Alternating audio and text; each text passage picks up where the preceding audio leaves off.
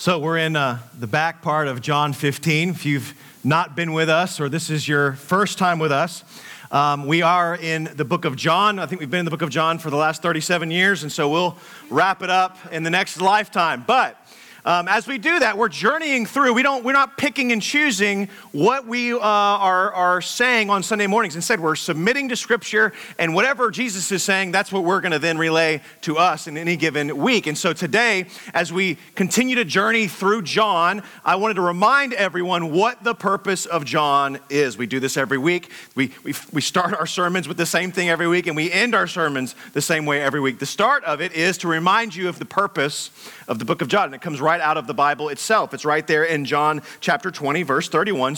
All these things that, were, that are written down were written down so that you might believe that Jesus is the Christ, the Messiah, the sent one from God. He is the Son of God, and that by believing that, you may have life. These things were written so that we may have life, and there is life to be had in this passage today because Jesus has set an ominous tone after this command to abide in Him, right? And then to love our brethren, to truly lay down our lives for our friends, as Jesus has done that for us. And then today, we enter into a hostile environment. And that can be very fearful for many of us. It can be uh, intimidating for most of us. And the reason why it's intimidating, the reason why it's fearful, I would say, is because when we talk about the Christian life, we don't talk enough about the dangers that Jesus has set us to encounter. Instead, we're usually at home, we're talking about, at least in my house, I'm just going to speak for myself. In my house, we're talking about how can we get better with that throw? How can we get better with that, with that batting stance right now? Like it's the spring season. Apparently, you get sunburned when it's overcast, but that's what we do right now. And so you're at softball, you're at baseball, you're at soccer, and that's a lot of your conversation right now in your family. At least it is in mine. I'm just going to go first, right? And so we're talking more about sports or perhaps surviving a hectic job that you might have. But I'll bet you, no matter what the nitty gritty is of that conversation, thank you, Nacho Libre fans no matter what the nitty gritty is of that conversation, there's two things probably going into your mind around most conversations. Number one is security. It's retirement. It's what's in our savings account. It's spending, uh, you know, the right amount of money on the right certain things. Or it's security. Could also be safety the safety of your children as they go across the street, that we would be careful driving. My wife went to Austin and back yesterday, and all I could do was pray for her safety. Lord, just help her out. Babe, be careful going there, be careful coming home. There's a concern for safety. Don't do anything foolish. And I just say this like safety is important, but if we are going to be a people who love Jesus with all of our lives in increasing measure, we're going to have to put safety down in order to follow our Savior. And that's the challenge that Jesus is going to put before us. Maybe not necessarily physical safety, although that day could come, or you could go find that world in a different country. But perhaps it's relational safety, things that we've been holding on to, and that's what Jesus is going to challenge us with, particularly at the end of John 15. You see, our heritage is full of men and women who put their neck on the line to preserve this word for you. Our heritage as Christians are full of men and women who have put their neck on the line, who have been burned at the stake to make sure we have the true gospel message, which is that we are saved by grace through faith, not by works. That's it through the works of Jesus and not on our behalf. There are people that truly we will meet in heaven and we will see their scars that are been made new. And when we see them, we'll be reminded of the sacrifice that they put down, not just as Jesus did, but also the many other people that have gone before us, laying down their literal lives so that we might live. Safety has never been a priority for the people of God in our heritage. Instead, they have willingly laid down their life so that others might receive life. For us, somehow safety has become the top conversation in most of our uh, dinner table, uh, in our prayers, certainly in how we live, even if it's subconscious.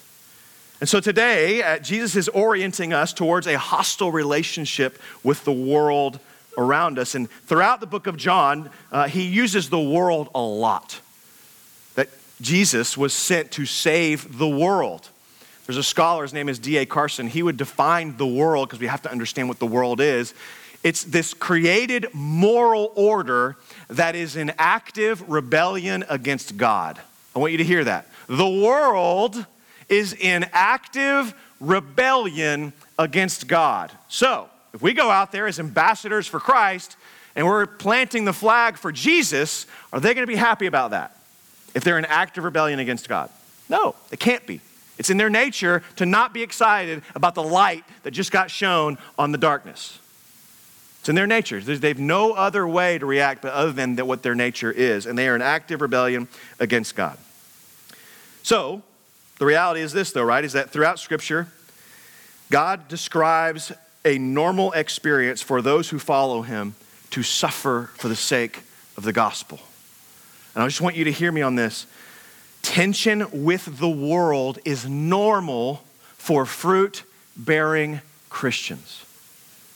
It is a normative experience in the scriptures that we would experience some pushback in the world as fruit bearing Christians. That's what Jesus is reminding us of today. So, to introduce us to this, there are five ways that we engage the world. This is just introductory. I'm going to go through this super quick. So, just hang tight. Okay, five ways that we have engaged the world. We engage the world of those that are in it and of it. We're in the world and we're of the world. This is the disciple that shows up at the party with his own six pack and enjoys just and just just affirms Jesus, but really doesn't care much about growing in Jesus. Right? This is that that type of disciple. They're in the world and they're of the world. They haven't really separated themselves and they're pretty good with whatever the world has to do and they want to fit into that. So, number 2, they're not in the world, but they're also of the world. They're not in the world, but they're of the world. So, these are the people that are not in the, they're not polluted by the world's practices, right? But they are of the world. They're really nice people for the sake of being really nice people. There's those, number three, that are not in the world or of the world. These are the religious zealots, right? This is like uh, the Pharisees. Like they're not in the world and they're not of the world. They're separated. They're not going to be polluted by that. They're religious about being religious. I got a letter today that told me all the reasons why this organization is wrong and false prophets and false teachers. And I just thought, man, they fit right there in number three. They're not in the world, but they're also not of the world. And then this is the one we've probably lived in and heard the most that we would be in the world, but not of the world. You've heard that. Go be in the world, but not of the world. But this is like uh, wearing camouflage, right? This is the people that go into the world, the workplace, and you just blend in, hoping for someone to take notice that you're really good. So we put on our camouflage and we live really ethical, upright Christian lives, but we do not rock the boat. There's a fifth way that I think God's calling us to, not to just live in the world and of the world, but to be called out of the world. You are from the world. That's you and me. If we call upon Christ as Lord and Savior, we've been called out from the world and then sent right back to it. Not to blend in. We can't blend in, right? Because the world is in it's, a, it's an active rebellion against God. If it's an active rebellion against God, then Christians can't go blend into that. We can't. We're going to try. We're going to hope that someone notices us. But we can't blend into that because, in, in fact, it's, it's rebellion. And God is calling us to be out of the world, be plucked right out of that that God has pulled us out, and then to go sent, be sent right back in. So, how do we engage in a healthy way with a world that is hostile to Jesus? First thing we got to do is realize this we are a sent people. So, be sent and be prepared for trouble. I want to start today by reading 16:1, which is right in the middle of all of this. John 16 verse 1, he says all this, right? He says, "I have said all these things to you that the world's going to hate you." That if you're doing this thing right, if you're bearing the fruit of being connected with the vine, the world's going to hate you. I've, I've, said all these things to you in 16:1 so that to keep you from falling away. Jesus prepared his disciples for trouble, for the trouble ahead, because he loves them and he loves us. Parents warn their children of the dangers of a busy street. Friends warn another, uh, one another of the habits that are not Christ like. Warnings are statement of caution rooted in love for another. And Jesus is sounding the alarms for us and saying it's going to be hard, but I'm telling you this so that you will not stray. Jesus warns Christians of our impending rejection by the world, but the warning behind the warning is to ensure that we do not shrink back, that we do not fall away from this trouble that He's sending us into, and that we do not disengage. Isn't that our temptation? See, he wants us to keep, he wants to keep us steady, right? He's, he's telling us, I want you to be steadfast in the way ahead. I don't want you to fall away from this. Instead, I want you to lean into these realities that there will be trouble. Don't shrink back. Don't fall away. Don't disengage. Stay in the fight. He wants to keep us that way, but you notice what he's not doing? He's not keeping us safe. I want you to see that, suburban Christians. He's not sending you in the fight and promising that you're going to make it out. Matter of fact, at the end of this, he's going to tell you they're going to think they're doing a service to God when they put you to death. It may end in such peril. That's never guaranteed for us. We can't get into this kind of dichotomous thinking into thinking like, if I do good, then God's going to reward me, or if I do bad, then God's going to take away reward. See, I think that's kind of the trouble that's put before us. Um, but as long as we pursue uh, safety as our number one thing, we will miss God's purpose for our lives. The Bible normalizes suffering as part of being a sent out missionary to a rebellious world. We see this in uh, when, when, when Jesus calls Saul in Acts 9, right? If you don't know that full call, it's going to come up right now. In Acts 9, verse 15 and 16, look at what Jesus says to Saul when he pulls him into his kingdom. He, he's not saying, and all your dreams will come true. I just want you to just see what he's saying. But the Lord said to Saul, Go excuse me, to Ananias, go, for he has chosen an instrument of mine to carry my name before the Gentiles and kings and the children of Israel. For I will show him. God is telling Ananias, I apologize, that was a bad setup. So a guy named Ananias, God's repeating, uh, revealing to himself to Ananias to go and talk to Saul. And as he goes to talk to Saul, he's telling Ananias, this is how it's going to be for Saul. For I will show him how much he must suffer for the sake of my name. So Paul's call to ministry, to the Christian life, is a call to represent Jesus and to suffer for the name of Jesus. And if you think, well, that's just for Paul and not for me, we had a partnership class yesterday. And we started it off with these rosy words from Paul in Philippians 1 29 to 30. Jesus said, or Paul says this, God says this to us, for it has been granted to you for the sake of Christ that you would not only believe in him, but also suffer for his sake engaged in the same conflict that you saw I had and now hear that I still have. There is an engagement in the world that will produce some conflict for us that's really hard for us to lean into. But it is a gift that we would suffer for the name of Jesus. So one more verse in all this. It's 2 Timothy 3:12. I didn't put that in my notes, Joseph. Will you pull that up?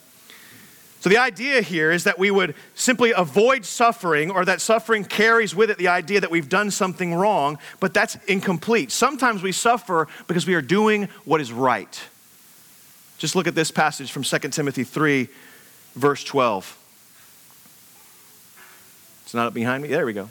There you go. Indeed, it says, All who desire to live a godly life in Christ Jesus might be persecuted, could be, maybe, will be persecuted. Will we desire to live a godly life?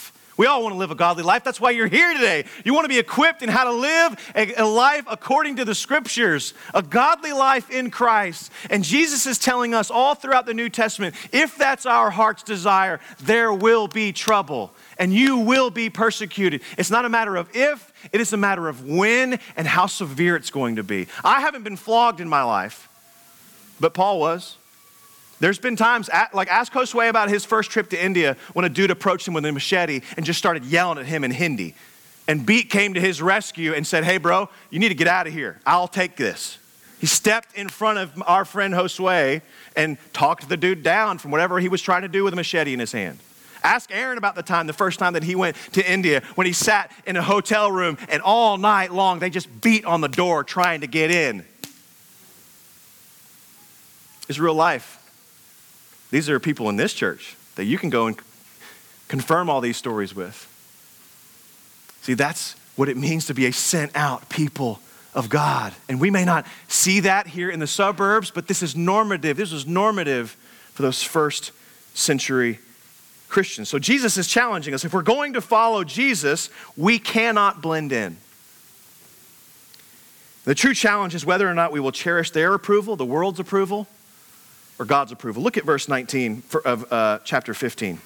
I'll read 18 and 19. If the world hates you, know that it has hated me before it hated you. If you were of the world, the world would love you. AKA, hey, if you blend in with the world, you're going to get along just pleasantly with them.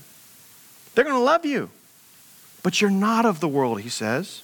But because you are not of the world, but I plucked you, I chose you out of the world, therefore, my beloved chosen ones, the world hates you It's ominous to be sure, but there is challenge here and an encouragement here that God is calling us to live according to His approval and not the approval of the world around us. And the pressure will ramp up so much that they will push us out. For the Jews at the time, they will push them out of the synagogues. This idea in verse 2 of chapter 16, they will put you out of the synagogues, and indeed the hour was coming when whoever kills you will think he is offering service to God. This idea that they were expelled from the synagogue was basically they cut them off from their family, from their friends, from all their identity in their culture. They would just cut them off and be like, you can really only hang out with a few people. You're not allowed to worship here anymore. What an insane thought, and yet that would be exactly what they were doing. You saw that all throughout the Gospels. There's this constant threat we're going to put you out of the synagogue, we're going to put you out, we're going to put you out. And Jesus is saying this is going to happen for some of us. We will uh, have to sacrifice our most precious relationships. We may lose those along the way as we pursue Jesus. But Jesus says this for us a reminder that we are chosen to bear fruit, an eternal fruit that will last if we would ch- uh, remain in the vine. And for Jesus, that fruit is, is beautiful to him when he sees that in our lives. And for the world around us, that's just going to remind them of the stench of death. Like that's the reality of what's happening in here. And so I would say this for us pay no mind to the world's reaction to our faithfulness. Pay no mind to the world's reaction to our faithfulness and our fruitfulness to Jesus. They don't get it. And we should be bursting with compassion because they can't see it any other way. The Bible says that they are blinded by the ruler of this age, who is Satan. If they could, they would see it and they would celebrate, but they can't. So pay no mind to their reactions. and said, Jesus is clear. Your rejection by the world will only highlight for you and for me the love of God who will never betray you. He will never change his mind about you. This is good news for me. As a recovering people pleaser, you might think, yeah, right, you ever were a person that tried to please people?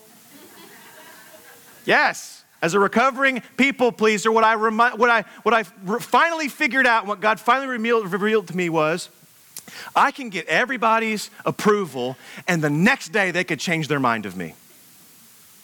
The next day. And it's just, it was just, like a vapor. It could just disappear. I could dance, I could jump that high, I could perform this well, I can do whatever it is, but they could wake up in a bad mood and be like, Yeah, I still don't like you, bro. Or I just do all those things and they still don't like me. But if if we're going to follow Jesus, there is this beautiful assurance that he will never change his mind about you, particularly if you're a child of God, and he will not change his mind about you dependent upon your performance. He's for you. He has a posture to bless you, and his generosity will never be outdone in the midst of all this persecution. No, he will never change his mind about you. Or ask you to do certain things in order to be accepted by Him, but will love you where you are, bring you to where He wants you to be, and He will beckon you to joy. What beautiful news there is. And so that's, that's discouraging that we're going to find trouble, that the world's going to hate us, that we might lose even our lives for following Jesus. So, how in the world can we stay encouraged on this journey? We got to understand the bigger picture. Understanding the bigger picture will help us realize they don't really hate us, they hate Jesus. They hate Jesus in us.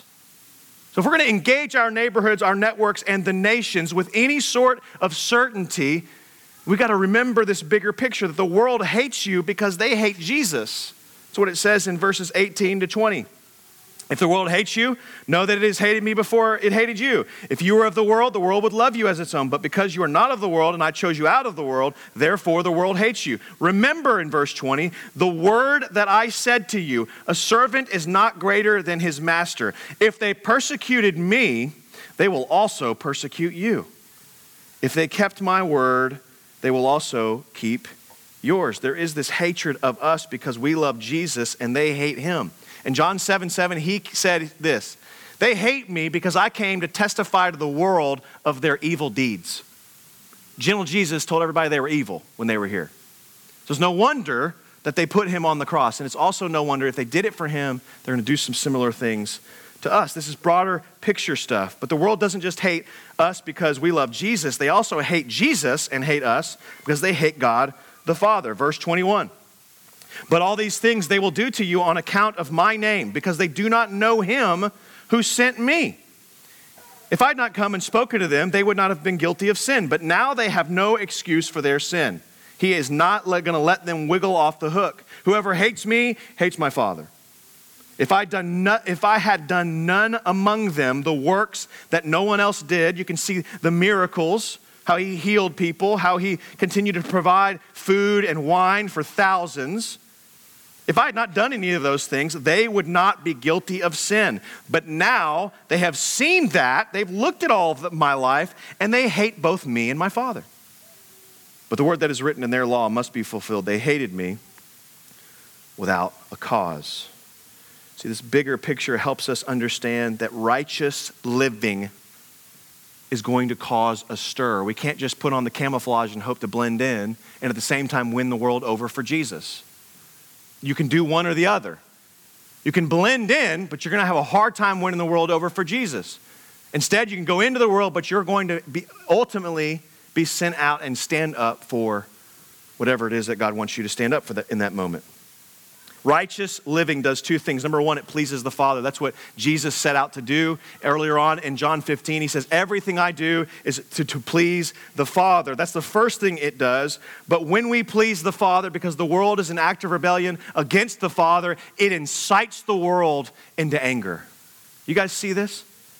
We please our Father. And when we please our Father, everybody else gets mad. Like, why are you living that way?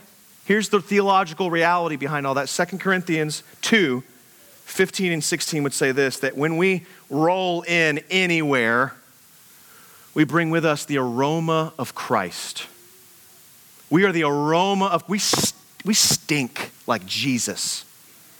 Like we just put on cologne and it's just Jesus or perfume or whatever it is, and we roll into any given situation, the rodeo right now, we roll into any given situation, right? We stink like Jesus. We can't cover it up. We can't put enough mud on us to cover up Jesus just because we want to go blend in and act like they do. Instead, we smell like Jesus. We're just putting off an aroma of Jesus. Keep that up. Keep that up, Joseph. Look, this is what happens, right? For the aroma of Christ to, the, to God among those who are being saved and among those who are perishing. Next verse. Look at what it does. To the one being saved, to the one being that is perishing, we are a stench of death. We're reminding them that they have no hope. We're reminding them that they're in rebellion. No wonder they hate us. But when we roll in and we smell like Jesus to other Christians, what do we do? We remind them of the life that they have. And they then remind us that it's worth it.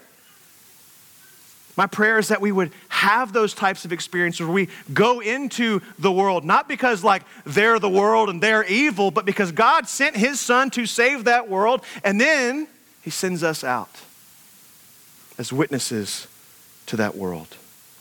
And I'll get to that in just a second, but look at what he says right there, right? Your holiness reveals the world's unholiness. You're going to find trouble. Your love for Jesus highlights their hatred for Jesus.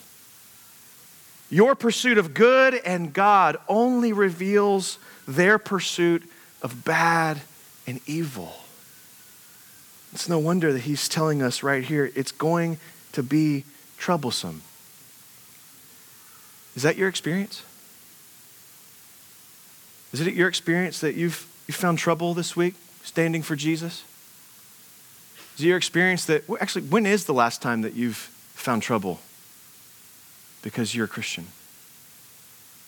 This week, Chris was telling us in the pre meeting, he just started a new job and he's taken off all this time off and he's kind of got this different rhythm than everyone else around him and it's kind of challenging to the people that are there, including one of his uh, his managers, and they're kind of asking him like, "Dude, why are you able to like just go home at any given time? Like you get here early and you leave early. We get here early and we stay super late." And he's like, "There's always going to be more fires to put out. My family is more important than that. I've got to put this thing down so I can put up what's more valuable to me." And all of a sudden, they're listening to him and starting to get like challenged by this reality and not yet realizing why, but they're also asking the question Aren't you real religious?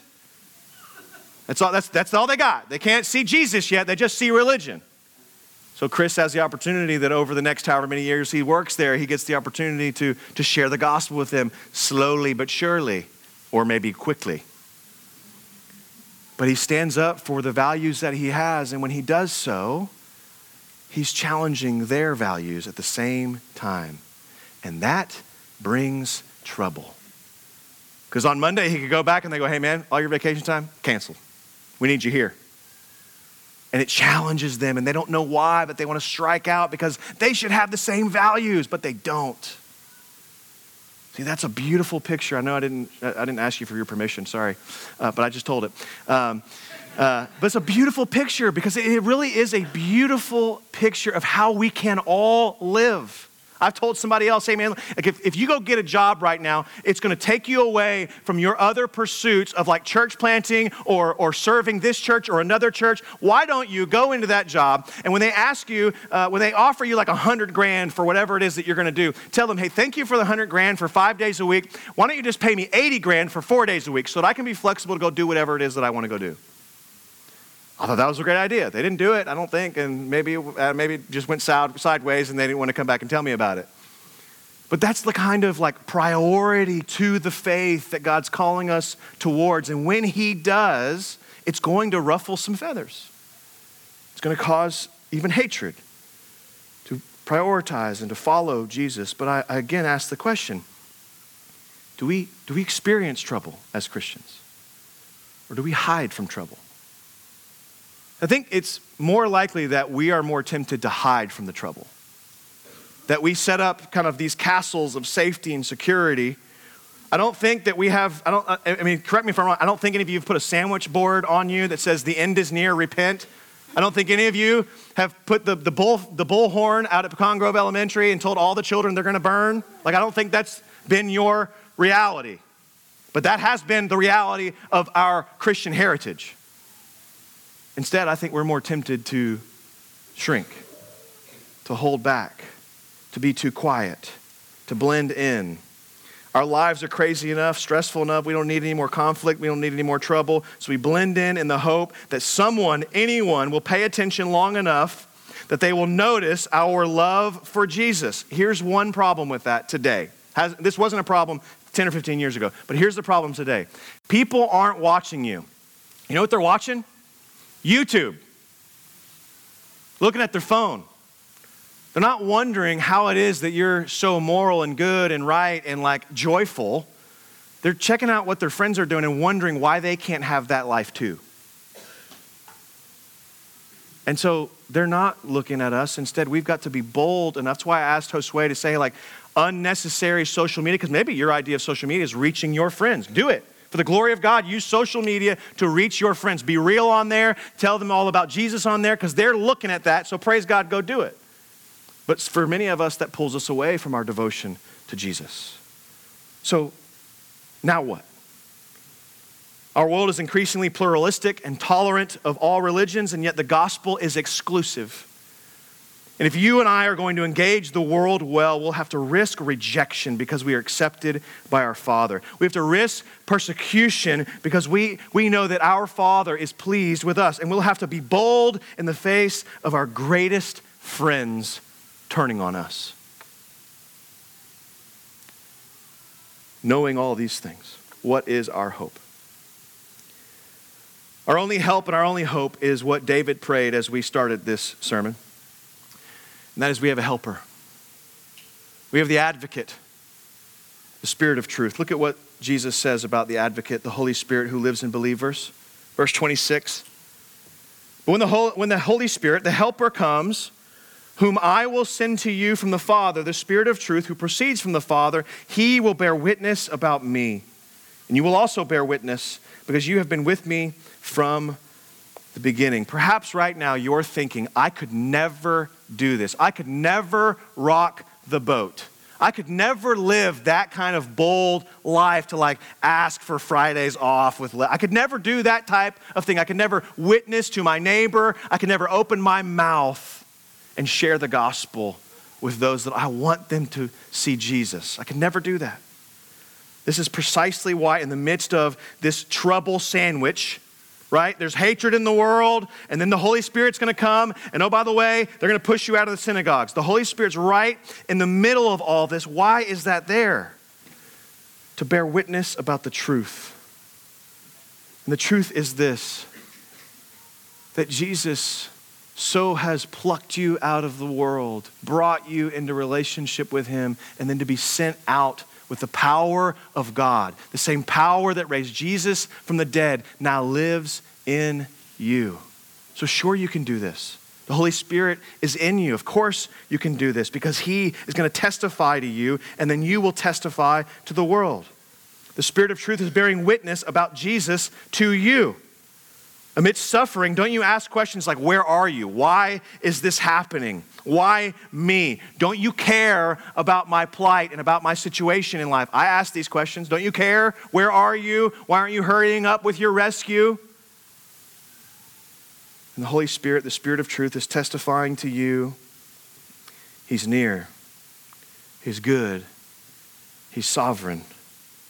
So we can ask this prayer Holy Spirit, lead me into the truth about God. He's also testifying to you about you. He's not just testifying to you about Jesus, he's testifying to you about you amidst suffering. Don't you have questions like, Who am I? Why did I just do that? I mean, when you're struggling with sin, is that not the, one of the first things that happens? Why did I just do that? I know better than that. Am I not am I worthy to open my mouth? After all, look at my life. I'm not perfect for this. Of course you're worthy, not because you've perfected anything, but because he who is perfect has called you to represent him here on the earth. And so we can ask the Holy Spirit, Spirit, lead me not just into the truth about you, but lead me into the truth about myself. And then you listen to that truth, friends. You are a son or a daughter of God, bought with the precious uh, blood of the Lamb chosen before the foundation of the world to bear fruit as a branch of the true vine, so that even through suffering, I may have the joy which Jesus found in suffering the pleasure, the acceptance, and the affection of my Father who never changes. In the midst of all this, the Spirit of truth is bearing witness not just to you about God, not just to you about you, but also bearing witness to you about the world. We can ask questions when we get rejected. Why do they not understand? Did I not make it clear? Did I not love them long enough or well enough? Or how is it that we got to this situation? I mean, what is it that's going on? How can they act so harshly? Or why are they treating me like this? Perhaps I did something wrong. And I would just gently remind us no, friends. The Spirit of truth testifying to you needs to, you just need to be reminded that when you ask the Spirit to lead you into the truth about the world, He will tell you these words. They hate you because they hate me. They hate you because they hate my Father. They aren't rejecting you, they are rejecting Jesus in you. And friends, this is a high honor. So, the last passage I'll read for us, and then we'll close, is this that of Luke 6. Look at what Jesus says about those who will be hated in this journey. Instead of shrinking back from, from the trouble and, and from the, the persecution and from the hatred, Jesus is saying, no, no, friends, like let's let's lean into this and engage appropriately, not because we're trying to be jerks to people and just shove the religion down their throat, but because we love them and we want to invite them to follow Jesus. And he says, when you engage with that, you'll find trouble. And then he pronounces this blessing over us. Blessed are you when people hate you. And when they exclude you, you need to hear that today that you're excluded for the purpose of the gospel.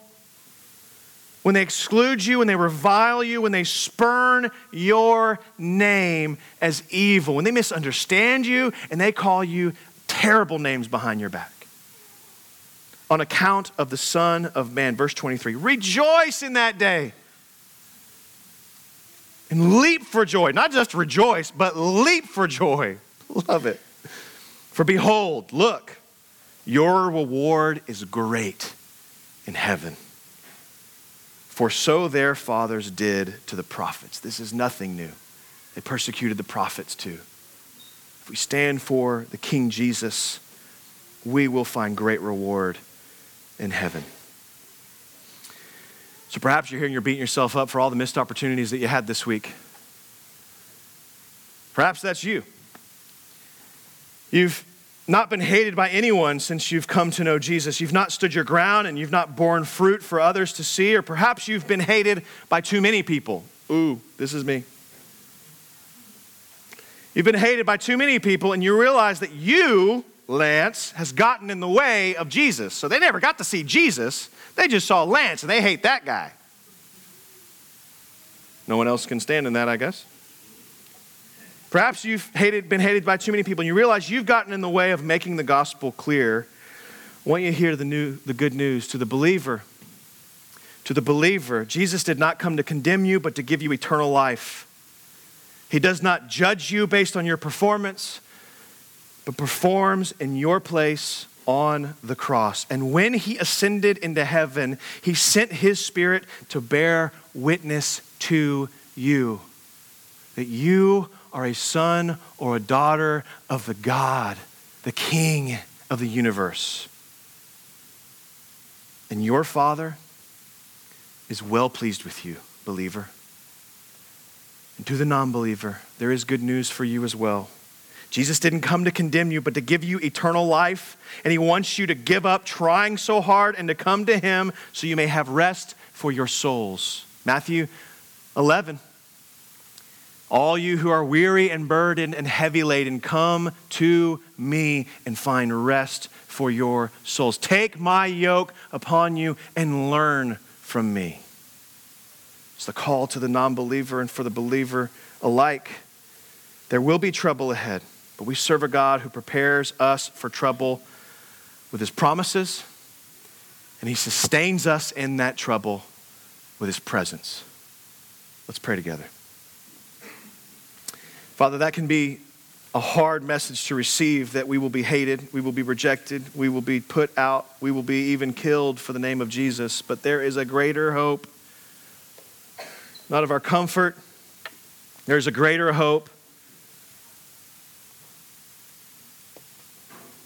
of Christ. So, for anybody that's in here today, and, and, and, there's two reactions. Number one, I haven't done enough for Jesus, and I would say, like, the pressure's off. He's done everything for you. Just enjoy the freedom that He's provided. And then to the other person, but I haven't done enough for Jesus, and the other person that, that, that's, that's there going, man, I've done everything for Jesus, and still it's not working out. The pressure's off there as well. Because the Christian life is not about trying hard and grinding it out. It is about finding our rest in what Christ has done for us.